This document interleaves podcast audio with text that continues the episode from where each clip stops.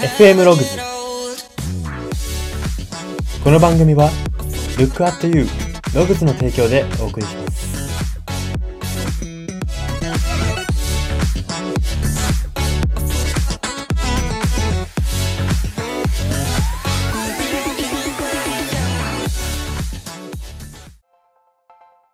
どうも。爪切りのペースが安定しない人材エージェント Y です。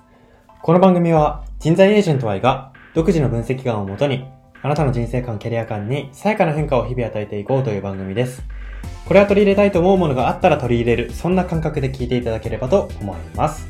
さて、今回は創業者マインドのコーナーです。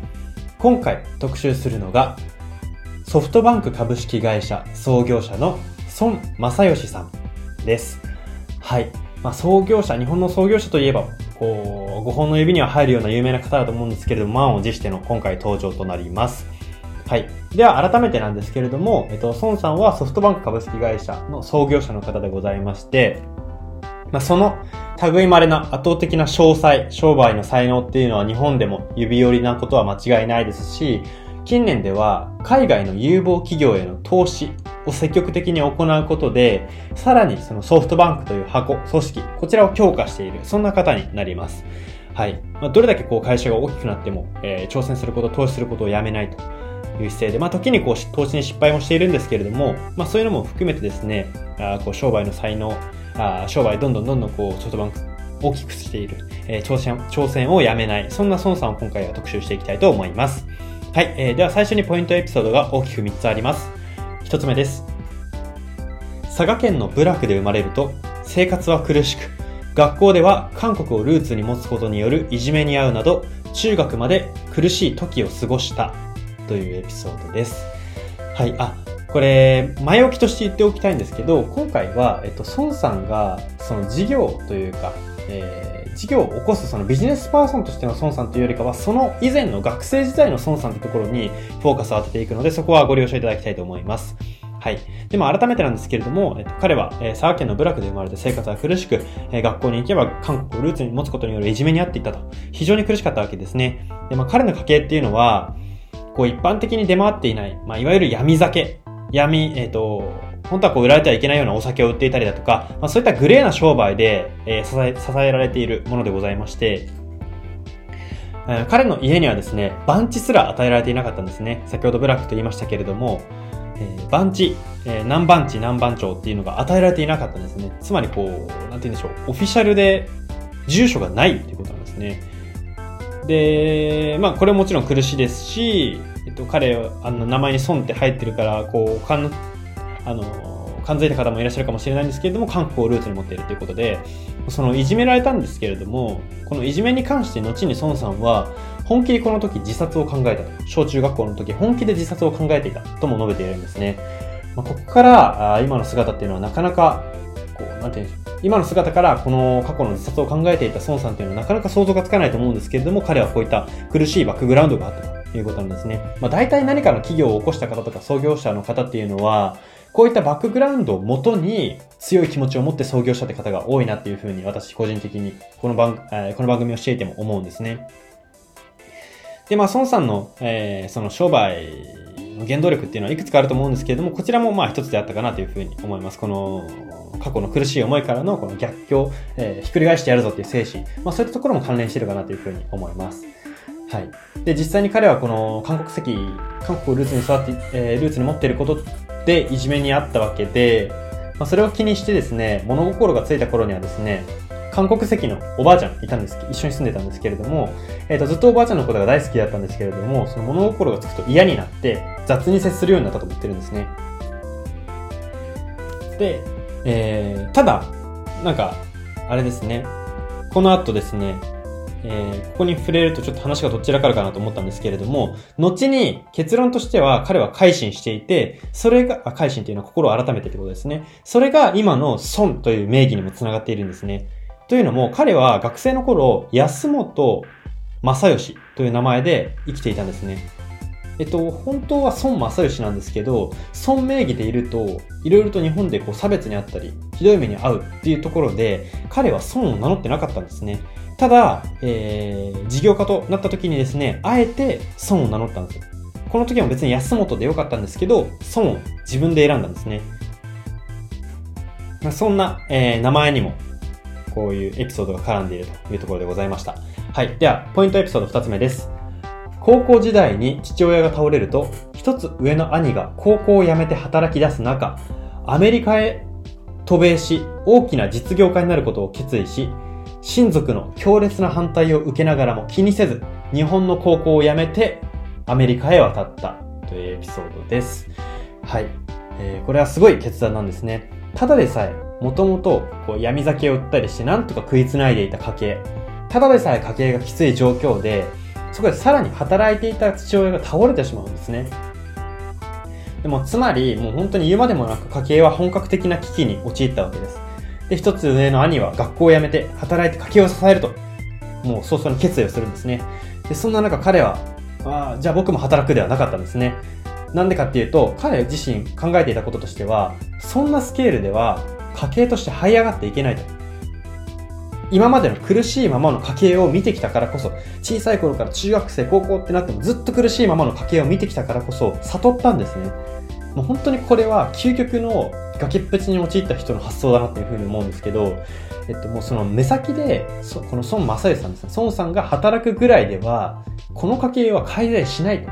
悟ったんですね。今は投資をして、何かこう、マイナスなことを今発生させてでも、将来何とかしないとずっとこのままだっていうふうに悟ったんですね。で、実際に、えー、彼はですね、冷たいやつとか、エゴイスト、自分のエゴでアメリカに渡るとか、散々に言われたんですね。しかもこれ別に部外者とかではなくて親族から言われるわけですよ。自分の父親が苦しい思いしてるのに、どういう精神、どういう神経してるんだというふうにも言われたわけですね。ただ、彼は家族を支えるために本気だったわけです。本気で崖っぷちを感じてたんです。だからそんなことを気にしてる場合ではなかったんですね。そんなことっていうのもあれですけれども、もうそれどころじゃなかったんです。彼のその危機感っていうのは。で、実際に母親にも泣きつかれたわけですね。アメリカになんて行かないでくれ。この家計を支えてくれ。すぐにでも、みたいなことを言われるわけですけれども、彼は振り払うんですね。それも、そのこの先数年だったらそれでいいけれども、数十年、数、数十年とか、えー、もっと長い人生考えたらダメだというふうに母親にも、えー、なんとかこう分かってもらうんですね。で、まあ、ここから読み取れることっていうのはやはり目的の明確さの重要性ですね。彼はもう目的が明確だったので、冷たいやつって言われようが、エゴって言われようが、そういった感情的な言葉をかけられてもですね、特に感情が揺れないんですね、もう。あもちろん悲しかったことはあると思うんですけれども、ただもう、その、じゃあ渡るのやめますってなるほどの感情は揺れないんですね。なんでかっていうと、もう目的が明確だったからです。えー、目的が明確で、もう自分に見えてる世界を信じたからですね。えっ、ー、と、自分にはもうこの先の人生考えた時に、この家計持たないってところが明確に見えてたわけです。だから、えっ、ー、と、大好きなお母さんに、今目先で稼いでよって言われても、ブレなかったんですね。このお母さんはそこが見えてないって分かってたからです。自分の見えてる世界を信じられてない孫さんだったら、ここで働いてたと思います。でも、自分の見えてる世界は絶対そうだ。もうここまで見てきて悟ってんだって。もう分かってたからこそ、ここで冷たいやつって言われようが、泣き疲れようが振り払えたわけですね。だから、振り払える人っていうのは、冷酷とか、なんて言うんでしょう、パワーがあるとかっていうよりかは、もう目的が明確で、自分の見えてる世界に確確信を持ってるんですね。そういったことが言えるので、まあ逆算して考えると、こう、ブレない人間になるためには、えー、そういった目的の明確さとか、そういったところを整理した方がいいってことですね。なんか努力をするとか、地道な、あの、えー、なんて言うんでしょう、地道な、えー、苦しい苦しい努力をするとかっていうよりかは、まず目的をはっきりさせれば、えっと、意志っていうのは自然と強くなるもんだっていうところが読み取れます。はい。えー、では最後のエピソード3点目です。日本にいた高校1年までは勉強が好きではなかったが、実業家の足がかりを掴んでくると覚悟を決めて渡ったアメリカでは誰よりも勉強に没頭。英語もまともにわからなかったところから、アメリカの高校を2週間で卒業してみせたというエピソードです。はい。なんだか漫画みたいなエピソードですよね。渡米して実際に彼はアメリカ、あ高校1年生で、え、日本の高校に入っていたんですけれども、中退してアメリカの高校に、えー、なんとか1年生として入れてもらうんですね。もう1年生過ぎてるわけですから、本当は1年生じゃないんですけど、えー、1年生として入るんですけれども、えーと、その後ですね、1週間で1年生の勉強を仕切ってしまうんですね、アメリカに渡って。もう本当に彼はですね、この時の自分を、あこの時の自分ほど勉強してる学生は今絶対いないって断言してるぐらい、それぐらいしてたんですね。もう本当にご飯をちゃんと目視して食べたことがなかった、この時期。アメリカで勉強してる時。って言ってるぐらい勉強してたんですね。で、1週間で、えー、また学生として1年生として入って、1週間で1年生の勉強終わって、はい、先生終わりましたって言って、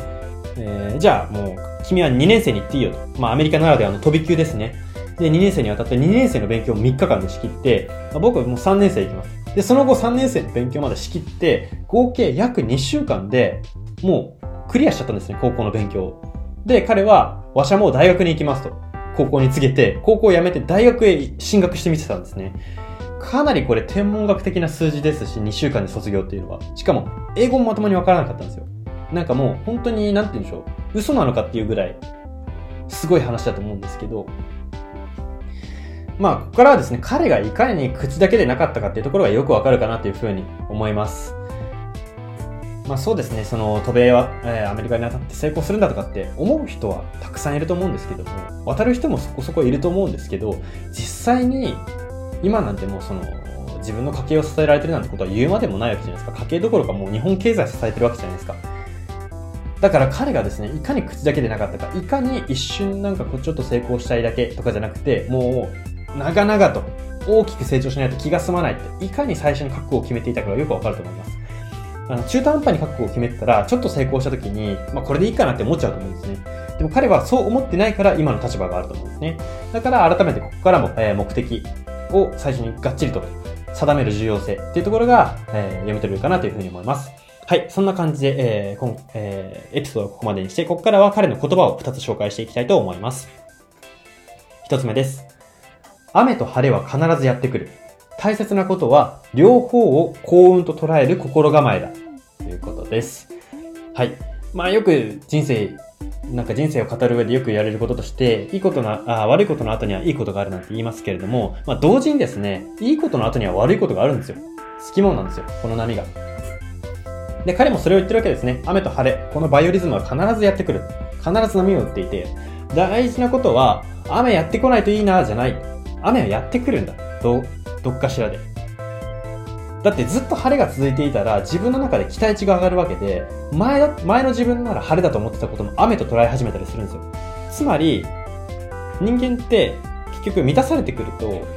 前だったら晴れだったことも雨と思ったりして、なんだかんだこう雨を発生させるんですよ、自分で。もうなんか自分で意図的に発生させてるとすら言えるんですね。でもこれは仕方ないことです。やはり慣れてくると、その喜びっていうのも薄れていくものですから。で、まあそんな、えー、ちょっと話少しそれましたけれども、そんな波がやってくる人生の中で大事なことっていうのは、両方を幸運に捉える心構えってことなんですね。彼が言ってるのは。まあ、そうですね。ここからは、うん、コントロールできることは精一杯の努力をして、コントロールできないことには決め事を持とうと。そういった姿勢が重要って言ってることが読み取れるかなというふうに思うんですね。だから雨と晴れっていうところはコントロールできない。もうほぼ。うん、慣れてきたりするっていうのは人間の差がなので、コントロールそこはできないんだから、じゃあコントロールできることは何かって言ったら、雨が来た時にどういう心持ちでいるかとか、そういったところは心構え、自分で決めておけばいいわけじゃないですか。晴れと雨、自分の人生晴れだけになるように決めておこうって言っても別に雨は来るわけで、だから、この、まあ、捉え方の重要性ってとこですね、彼は言っております。まあ、これはですね、人生における雨を悲しみすぎない、憂いすぎない、という意味はもちろんなんですけれども、晴れに舞い上がりすぎないという意味もあるのではないかなというふうに思います。はい。えー、では彼の言葉二つ目です。本当の勇気は周到な用意のもとに生まれる。用意のない勇気を万有という、という言葉です。はい。えー、万有っていうのは漢字でですね、野蛮の番に勇気の勇。勇気を持つの勇気ですね。勇気を持つの勇気の勇。で、万有と書くわけですけれども、まあ彼はですね、えー、つまり勇気とは、なすべき努力を最大限行った上で、それでもコントロールしきれない、読み切れない、確約できない、こういったことに向かって飛ぶことだと言ってるんですね。用意、えー、もうできる限り階段を登って、あと一歩上届くか届かないかのところに思い切ってジャンプをして、天井タッチにしに行く。これが勇気であって、と、階段一つも登ってないのにいきなり天井に飛ぼうとするのを万有だと言ってるわけですね。まあ、これはですね、結構、えー、大事な意識かなというふうに思います。今って、そのまあ、TikTok とか YouTube とか、えー、まあ、他にもたくさんありますけれども、結構一般人が突然なんかパフォーマンスを発信したりだとか、お金稼ぎに走ったりとかができるようになったわけじゃないですか。なんか昔みたいに会社でコツコツ頑張って立場を上げていってみたいなことじゃなくても、インスタントにできるようになったわけじゃないですか。えで、こんな時代だからこそ、やっぱり積み上げってないがしろにされやすくなってきてると思うんですね。なので、こんな時代だからこそ、この孫さんの言葉っていうのはより、え大きな意味を持つのではないかなと、え個人的に思っています。まあ、その、なんて言うんでしょう。うん、結局、YouTuber も TikToker も、こう、うまくいってる人って、この用意周到な、用意周到に積み重ねたりしてるんですけれども、なんて言うんでしょう、旗から見ると、その、いわゆる万有のように見えてたりするんですね。急に思いっきり飛んで飛べたみたいな。でも、実はうまくいってる人っていうのは、積み上げがあるんですね。狙ってたりするんですね。で、それをですね、えー、なんて言うんでしょう。うまくいってる人は万有なんても、万有ではないと。ちゃんと勇気を持ってやってるんだっていうところを意識して世の中を見ていくと、まあ、なんて言うんでしょう。その自分なるべく楽して稼ぎたいとか、楽してどうなりたいとかっていうことを考えずに、えー、これ、うん、より前向きに生きられるんじゃないかなというふうに思います。はい、そんな感じで今回は以上にしたいと思います。今回は創業者マインドのコーナーで、ソフトバンク株式会社の創業者、孫正義さんを特集しました。FM ログズ今回の放送は以上になります。いかがだったでしょうかはい、えー、では今日の行動のすすめですが、今日する予定の作業の、作業、仕事の一つを予定している時間の半分で終わらせようということです。えー、今日皆さん、えー、これおそらく朝に聞いてる方多いと思うので、今日する予定っていうのはいくつかあると思うんですけれども、えー、今日これを大体何時間ぐらいで終わらせようとかって思ってることあると思うので、それを半分で終わらせてみてください。まあ、孫さんが2週間で卒業したものと比べれば、えー、かなりいけるもん、いけ、それと比べたらやれるんじゃないかってこう、思ってもらえるんじゃないかなというふうに思います。はい。そんな感じで今回は以上にしたいと思います。ここまでのお相手は、Y でした。